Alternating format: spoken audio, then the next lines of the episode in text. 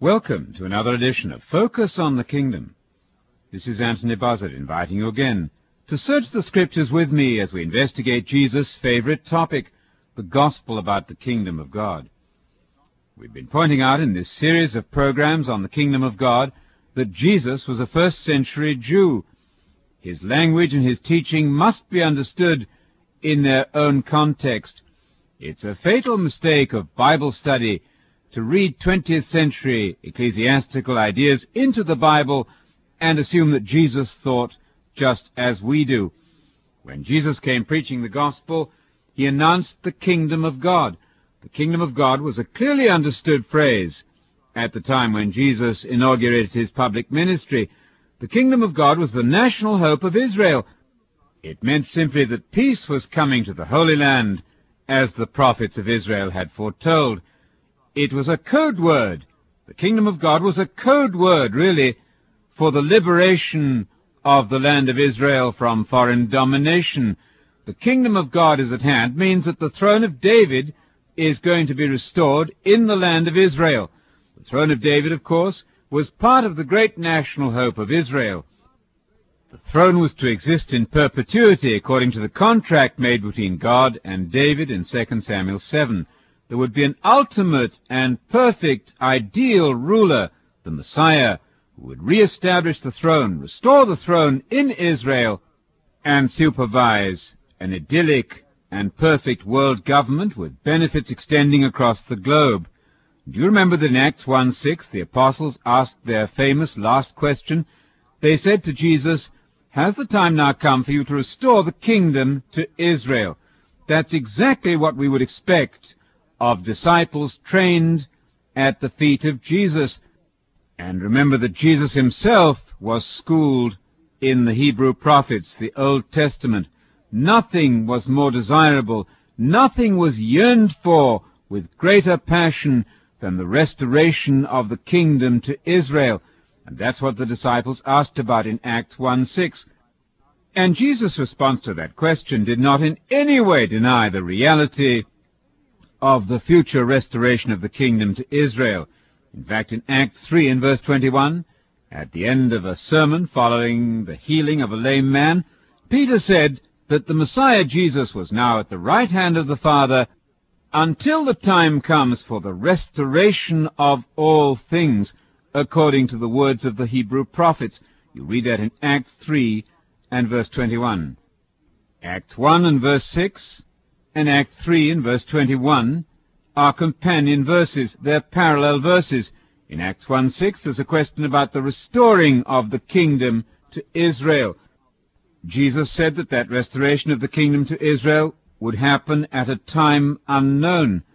However, he also said that the Spirit would be poured out in a few days' time. It's a fundamentally important principle to establish from Acts 1 that the coming of the Spirit at Pentecost within a few days is positively not the same event as the promised restoration of the kingdom to Israel. And that must prove, of course, to any unprejudiced reader that the coming of the Spirit at the day of Pentecost is not the coming of the kingdom. Those two events are specifically and expressly differentiated and distinguished in Acts chapter 1, verses 5 through 7. The restoration of the kingdom to Israel is mentioned again in Acts 3, and verse 21. And this time we have the noun restoration. Jesus is to be retained in heaven at the right hand of the Father until the time comes for the restoration. The Greek word there is apokatastasis. It means putting back together, putting everything in order. And it's according to the message of the Hebrew prophets, Peter says, that apokatastasis, that restoration, is destined to occur when Jesus returns to this earth. It's important to emphasize the fact that Jesus is actually coming back to this earth. It's his second coming about which the Bible speaks so frequently. It's not a second visit to the earth so that Jesus can whisk people off to some super celestial region far beyond the sky. No, Jesus is coming back. He's on his way down in 1 Thessalonians 4 and the faithful, that's to say, the resurrected dead, and the surviving Christians will be caught up to meet this distinguished visitor and escort him on his way down to the earth. Zechariah 14 verse 4 plainly says that his feet will stand in that day on the Mount of Olives. That incidentally proves that Jesus is a corporeal figure. He has a body. Do you remember that in Luke 24 verse 39 he said, Touch me! A spook or a ghost does not have flesh and bones as I have. I'm not a manifestation of some ethereal, spectre-like creature. This is me, Jesus, the resurrected, immortalized Jesus, and I am corporeal, I am palpable, I have a body. Touch me and see, it's me, Jesus, myself. That's the message of Christianity. The beauty of our faith is that in the resurrection we're going to be recognized as corporeal and yet immortal beings. We're going to be able to eat and drink and function on a renewed earth. In fact, we as Christians are going to rule the world and the earth as kings. Revelation 5 verse 10. Do you remember that Jesus said, Blessed are the meek, they're going to inherit the earth.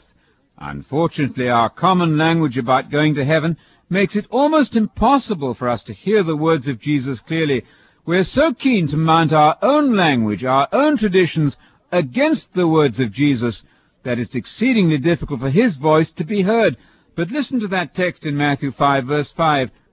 Blessed, Jesus said, are the meek, those who have the characteristic of meekness in their personality and their demeanor. They're going to have the earth as their inheritance, the land, in fact, as their inheritance. That, of course, is the great land promise made to Abraham. To Abraham and his seed, the land, or the earth, were granted by a solemn covenant enacted by God. You'll find that story in Genesis 12, Genesis 13, Genesis 15, and particularly important is the passage in Genesis 17, verses 7 and 8. That land promise never came to Abraham. According to Hebrews 11, verse 13 and verse 39, all the faithful, including the patriarchs and all the prophets of Israel, all of them died not having received the promise. Do you see that the only way that that promise then can come to them is by resurrection?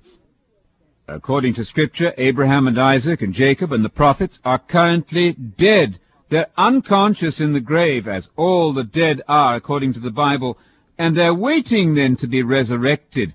It's only by resurrection at the second coming that all the faithful of all the ages can come as one grand community into their inheritance the promised land of the kingdom of God. According to Hebrews 11, verse 8, Abraham lived in the promised land. He didn't live, you note, in heaven, as a place far removed from this earth. He lived in the promised land. The promised land is this earth, and is going to be renewed to be fit for immortal beings supervising a surviving mortal population who will bear children, who will build houses, as we read in Isaiah 65. But the saints of all the ages will be the government of that time. To be a Christian is to be a king or queen in training. The Christian church is nothing other than the aristocracy of God in training now, in preparation for the kingdom and their function as royal rulers with Christ in the kingdom of God on the earth when Jesus returns. What I'm stating here is simply basic, fundamental Bible teaching, desperately obscured, however, because our tradition about going to heaven at death makes all of that, if not irrelevant, at least extremely unclear. Now, there's a very simple way by which we Christians, those of us who claim to be following Jesus, can remedy this awful situation. All we have to do is to imitate the language of Jesus. In no passage did Jesus ever say, when we get to heaven, when I take you to heaven, what do we have to do to go to heaven? You should do so and so to get to heaven. On the contrary, he always speaks of inheriting the kingdom of God. Heaven is the place where the treasure of the future is now stored up in preparation for that future. Just as we store money in a bank, let's suppose, in view of retirement, so we expect at retirement not to go to the bank to retire, but to receive the money from the bank in order to enjoy it for the remainder of our lives. In exactly the same way, our treasure is now stored in heaven with God, but that reward is going to come with Jesus out of heaven to the earth in order that we may enjoy the inheritance of the kingdom of God on this earth. Until we cease speaking of when I get to heaven, so-and-so's in heaven, we will not make sense of the teaching of Jesus. The fact is that we've inherited this language from Neoplatonism, from a time when the immortality of the soul gained ground in the church, and in adopting the language of Plato, we have unfortunately abandoned the language of Jesus. But it makes no sense that we should seek to have a relationship with Jesus, heart to heart and mind to mind, and yet go on using language that he would not have recognized. Why don't we begin to speak of when we inherit the kingdom? We're looking forward to the coming of the kingdom. We're praying, Thy kingdom come. We're hoping to be saved when Jesus establishes the kingdom on the earth. We're hoping to inherit the earth, to inherit the promises made to Abraham, the promise that he would be heir of the world. Romans 4, verse 13. We're hoping to reign with Christ as a king upon the earth.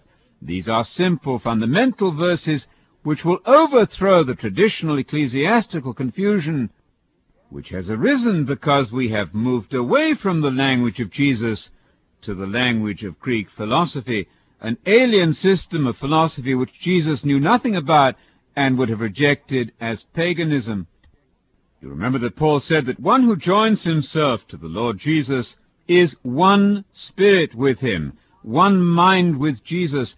The way to become one-minded with Jesus is to use his language and to think his thoughts, to share his heart, to allow his heart and his mind to be open to us as we receive his words, his teaching, his theology, with open-hearted, childlike submission to his way of expressing things, rather than our deeply entrenched ecclesiastical notions, which have made Bible reading confusing and church-going difficult.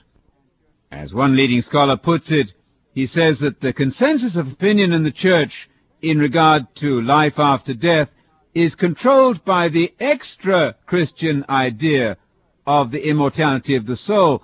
It's not controlled by any conception formed after listening faithfully to the New Testament witness. Christian men are now inquiring, another scholar says, whether accepted views of human nature and future punishment and life after death and so on are derived from philosophy and tradition or from Scripture. They're beginning to suspect that a vast amount of current popular theology has human philosophy as its source. Figures in the field of religious thought, which they used to think were figures of Christ, his prophets, and his apostles, they're beginning to suspect are figures of the evil spirit, figures of Plato and of various church fathers who derived their theology in great measure from Plato. End of quotation. It's time for Christians everywhere to get real with their Bibles, to begin to learn the language of Jesus, to follow his teachings, to become disciples in the true sense, one sitting at the feet of the great rabbi, realizing that his message of the kingdom and that every word he spoke is precious to us, but we must adopt his words and give up our traditions. We invite you to write for our free book on the kingdom of God, our booklet on what happens when we die, and join us again for our continued discussion of Jesus' favorite topic, the gospel about the kingdom of God.